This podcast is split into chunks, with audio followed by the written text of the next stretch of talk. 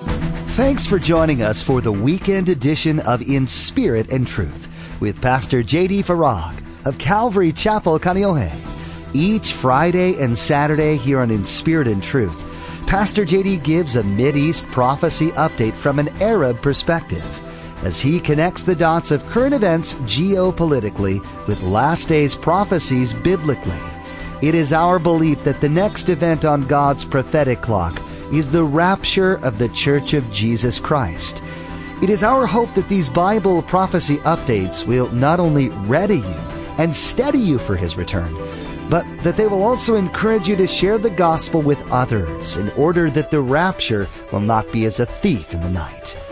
Though the false threat of a nuclear bomb being dropped on Hawaii has seemingly passed, should we stop being worried?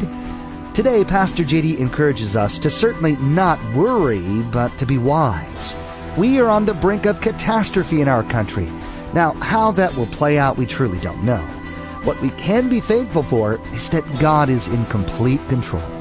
Now, don't forget to stay with us after today's prophecy update to learn how you can become a Facebook friend or watch the weekly prophecy update on YouTube.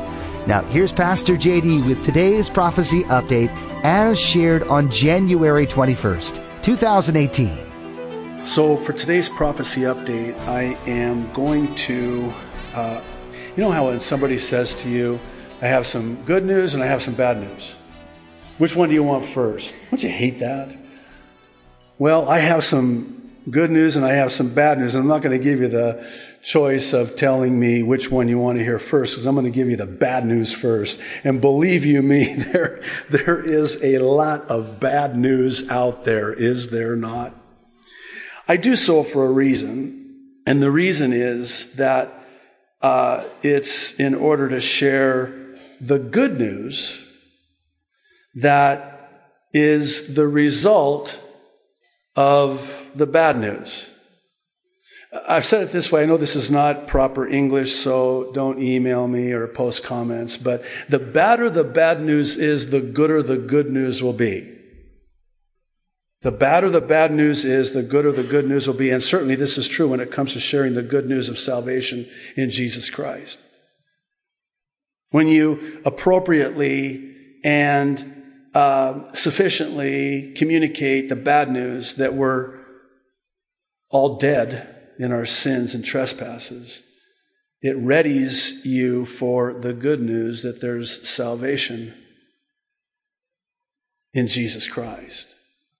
And certainly that principle is true when it comes to the gospel, but I want to take it a step further and suggest this that as only God can and does.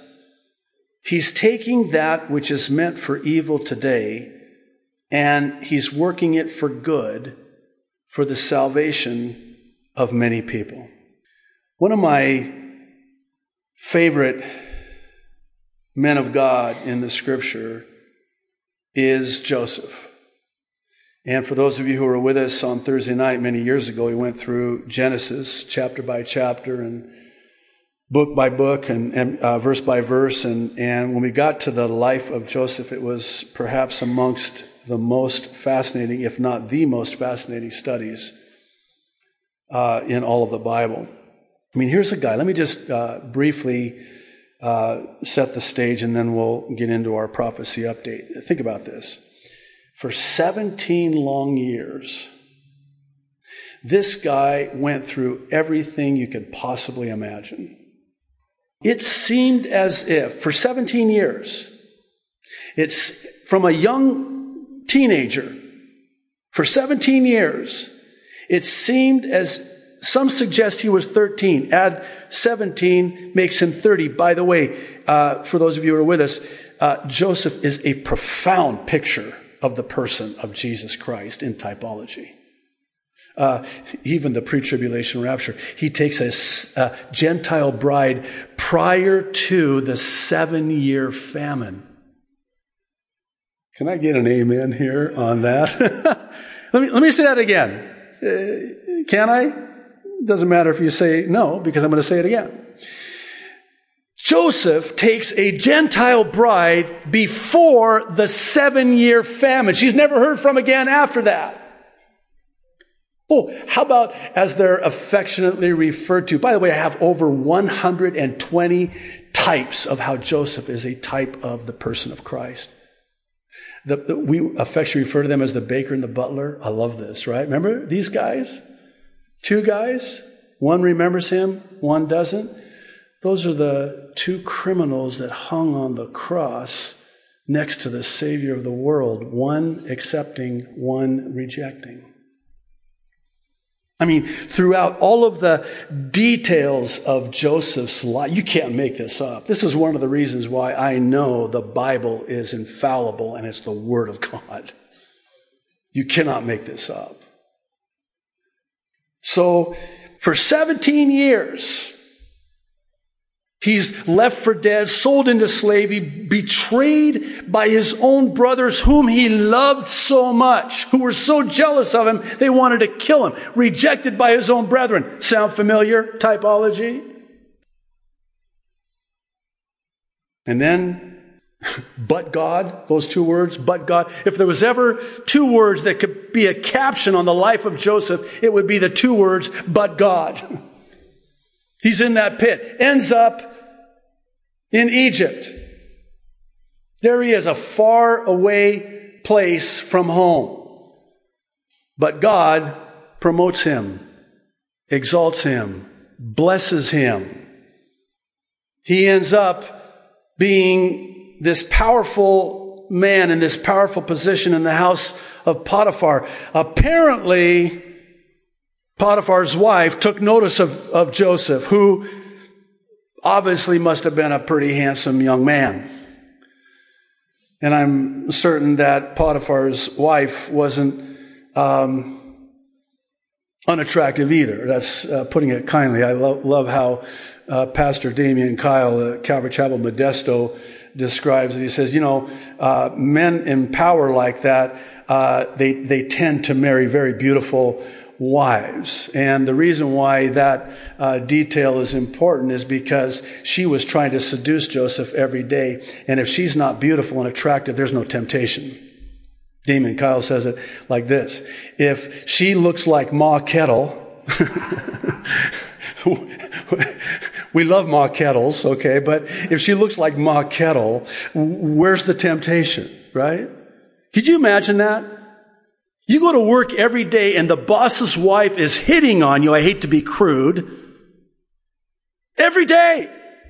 You go to work. On one particular day, she has all the servants, all the employees leave, and she's got this plan, and she throws herself on Joseph, and he runs. And you would think that God would bless him and honor him for taking a stand for righteousness and resisting temptation, and it was a temptation. But what happens instead? Oh, she falsely accuses him of attempted rape. And then he's sent to prison. And by the way, the prisons in that time were dungeons. You were left there to die. And here's Joseph. Now remember, he has a dream, right? That he told to his uh, parents and certainly his brothers, which they didn't take too kindly to. You're basically all going to, I mean, I guess, I guess I can understand. You're going to all bow down to me. Wow. Where do you get off? You little arrogant. reminds me of what Eliab uh, said to David when he appears on the battlefield. I don't want to go there. I'll, I'll digress. Um, so he's left there to die, and then he interprets these dreams, and then he's forgotten. And could you imagine he's sitting there going, Well, I think God's forgotten me. How is God going to bring good from this? This is really bad. I'm going to die here. This is how it ends. But God. He remembers when he we saw this in the book of Esther. I love the book of Esther. By the way, Lord willing, this Thursday we start in the book of Job. No, the book of Job. I'm really excited about the book of Job. So he's remembered when he interprets this dream because God gives him this dream and then he interprets it and then he goes from, as one said, at the pit to the pinnacle. And now he's the most powerful man in the world, save Pharaoh. And God has positioned him for such a time as this, if you will. And this is where we now come into the best but God verse and my favorite verse in all of the Bible, which is as well as all the other favorite verses in the Bible, but, uh, but God. but as for you, when he reveals his identity to his brothers, who are terrified, and rightfully so, you meant evil against me, but God meant it for good. Why? In order to bring it about as it is this day to save many people alive. I share that to say this. I truly believe that in light of and even in spite of all that's taking place in the world today, God will mean it for good in order to bring about the salvation of many people. But God. All the evil, it seems like evil is prevailing, but God is going to bring it to good. I want to begin with this first one, which is that of the vitriolic division in the United States, which I believe has seemingly passed the point of no return. It, I may be wrong. Some ways I wish I would be. But I truly believe that this could potentially lead to the fall of this nation. That would certainly explain a lot, wouldn't it? It would certainly explain the absence of the United States of America from the pages of Bible prophecy. I know you see it there on the screen and it's perhaps a bit cliche, but united we stand, but divided we fall. Um, this is actually what Jesus said to the Pharisees when he was falsely accused of casting out demons by himself being demon possessed. Can you imagine that? It's in Matthew's Gospel, chapter 12, verse 25. Listen. It says, Jesus knew their thoughts and said to them, Every kingdom divided against itself is brought to desolation, and every city or house divided against itself will not stand. It can't. When there's division, and I think you would agree with me when I say this, but how divided are we in America today? It's the likes of which we've never seen in recent memory. Certainly in a generation. Civilians against military and police, black against white, women against men, conservative against liberal, Republican against Democrat, and the list goes on ad nauseum. I think it's that textbook case of divide and conquer, divide and destroy. You know, it can only go on so long before the time comes when something has to give. Doubtless you heard about what we woke up to yesterday with the government shutdown and these women's marches taking place in cities all over the nation. It's kind of ironic, suspect, as uh, some suggest, that all of this is happening on the one year anniversary of the inauguration of President Trump. Breitbart published an article about the government shutdown in which Pennsylvania Republican Lou Barletta blamed the Democrats for putting illegal immigrants over American illegal immigrants over American citizens in what's being dubbed Schumer's shutdown. On Friday evening, Senate Democrats, including Schumer and Senator Dick Durbin, along with Senator Lindsey Graham, Republican, and Senator Jeff Flake, Republican, voted against a spending bill to prevent a government shutdown because it did not include amnesty for at least, get this number, try to wrap your mind around this number, 3.5 million illegal aliens and their illegal alien parents. Now, if the population of Oahu, let's just say, is about a million people. This is three times the population of the island of Oahu, illegal immigrants that are here. Barletta quickly responded to the decision to shut down the federal government for illegal aliens, posting on Twitter they'd rather shut down children's health insurance and, this is interesting, military funding to give illegal immigrants amnesty. He then subsequently tweets, Dems, illegal immigrants greater than American citizens.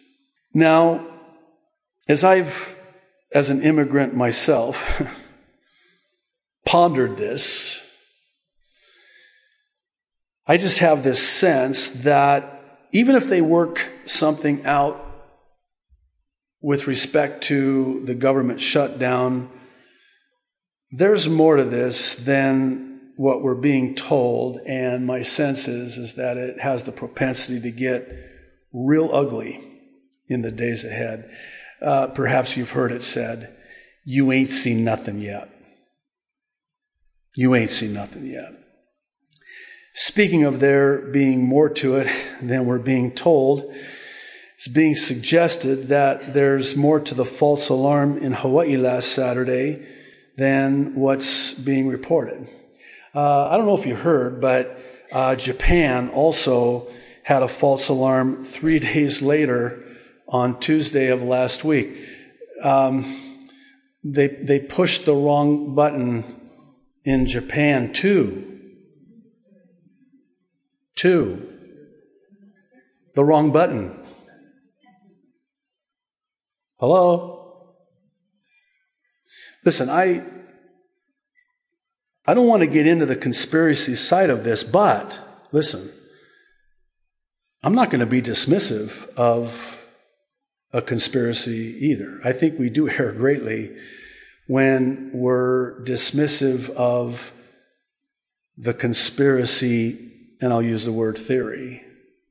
I saw a picture posted on social media and has this look of this on this man's face and his eyes are like this big. And he's going and then the, the caption read that look when you realize that the conspiracy was true. And you just look at that and you go oh. Remember years ago in fact it was right here in hawaii in um, i want to say uh, 1996 wow. Uh, it was at uh, the How to Walk conference, and Gayle Erwin uh, was one of the speakers, and my wife and I were visiting, and he he got up right out of the chute and he said, uh, "Do I believe that, that there's conspiracies out there?" Yes, and then he started teaching God's word as beautifully and brilliantly as he and simply and humorously as he always does. Now, why do I say that? Because, think about it. The wrong button was pushed? And then the same quote unquote wrong button is pushed in Japan on, no, come on. I mean, again, I, I may not be the sharpest knife in the kitchen drawer, but something doesn't quite smell right.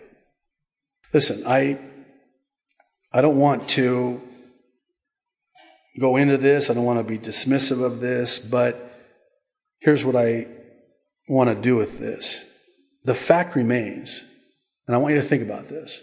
The fact remains that we are one button away from the unthinkable. That's a fact. Regardless of whether or not there is more to this, and I believe there is, and I'm not alone, Former Republican Congressman Jason Chaffetz was on Fox News with Judge Jeanine Pirro, and he said what many have been thinking as more came out about the false alarm. He stated that he's having a hard time believing that a wrong button was somehow pushed such that there are at least five fail-proof steps in place to ensure that something like this never happens. And by the way, so we're clear, it's not a button, okay? Don't picture this big red button on the desk of some employee who's having a bad hair day and didn't have his coffee before the shift change in the early hours of the morning. I mean, it's not a button. It's a computer with, are you sure? Are you sure? Are you sure? Are you sure you want to send this alarm out to 1.5 million people and completely scare the living daylights out of them because this is how it ends? Are you sure you want to do that? Yes. Are you really, really sure you want to do that? Yes. Are you really, really sure you want to do that? Yes. Times five at least. Okay, I said I wasn't going to go there. I just did again. We'll leave it there and get back to what I really want to uh, talk about, and that's this.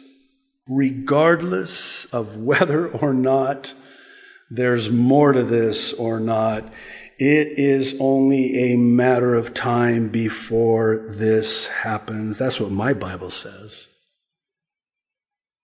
That's what my Bible says. It was interesting on Monday, an online member and friend, Kelly McGuire, who works for Fox News in New York, reached out to me to be interviewed on the story with Martha MacCallum on Fox News. And what struck me about the interview was that the questions, you know, I wanted to talk about this and that, but the questions that were asked of me all had to do with the emotions of how did you feel when you thought you only had minutes to live? That's what it was all about. That's what, those were the questions that were asked of me for this Fox News interview. So it didn't make it in the interview, presumably in the interest of time, but here's how I responded. My entire family was in total peace because we're secure in our saving knowledge of Jesus Christ. Now, I want to say this parenthetically and perhaps importantly to not only you here, but those that are a part of our online church. And I want you to listen very carefully. There is coming a time, and we may or may not be here when it does happen, there will be an alert sent out, and it will be the real deal. What are you going to do? Are you ready? Do you have that peace? Do you know where you're at with Jesus Christ? If it were to happen and that missile were to hit, do you have that peace? Knowing that you're right with God? If you don't, you can have that. You can have that assurance today, now for those of you here before you leave this church. For those of you online, we'll talk about it at the end. Are you ready? If not, you need to be ready because our redemption draws nigh. This is what Jesus said about seeing these prophecies begin to come to pass in Luke chapter 21 verse 28. This verse speaks directly to the heart of the prophecy update that Pastor JD shares each Friday and Saturday here on In Spirit and Truth. The goal for each prophecy update is twofold. First, to equip you with information you need to live in these exciting last days. Second, to encourage you in your faith in the Creator of the universe. Every word in the Holy Bible is 100% true. We're seeing that fact being proven each and every day. We pray that you have been both blessed and challenged by today's prophecy update. And we do hope you join us again for tomorrow's conclusion to this prophecy update from Pastor JD. Now, as I mentioned at the beginning of today's broadcast, you can become a Facebook friend with us by logging on to www.inspiritandtruthradio.com. We've provided a link to our Facebook page. Another great option to stay current with Pastor JD's prophecy updates is to subscribe to the Aloha Bible Prophecy Update YouTube channel. The Prophecy Update YouTube channel has all the current updates that Pastor JD has shared as well as an archive of past updates. Again, log on to inspiritandtruthradio.com and follow the link to the Prophecy Update YouTube channel. Well, that's all the time we have for today. Please join us tomorrow as Pastor JD concludes this prophecy update. That's next time on In Spirit and Truth.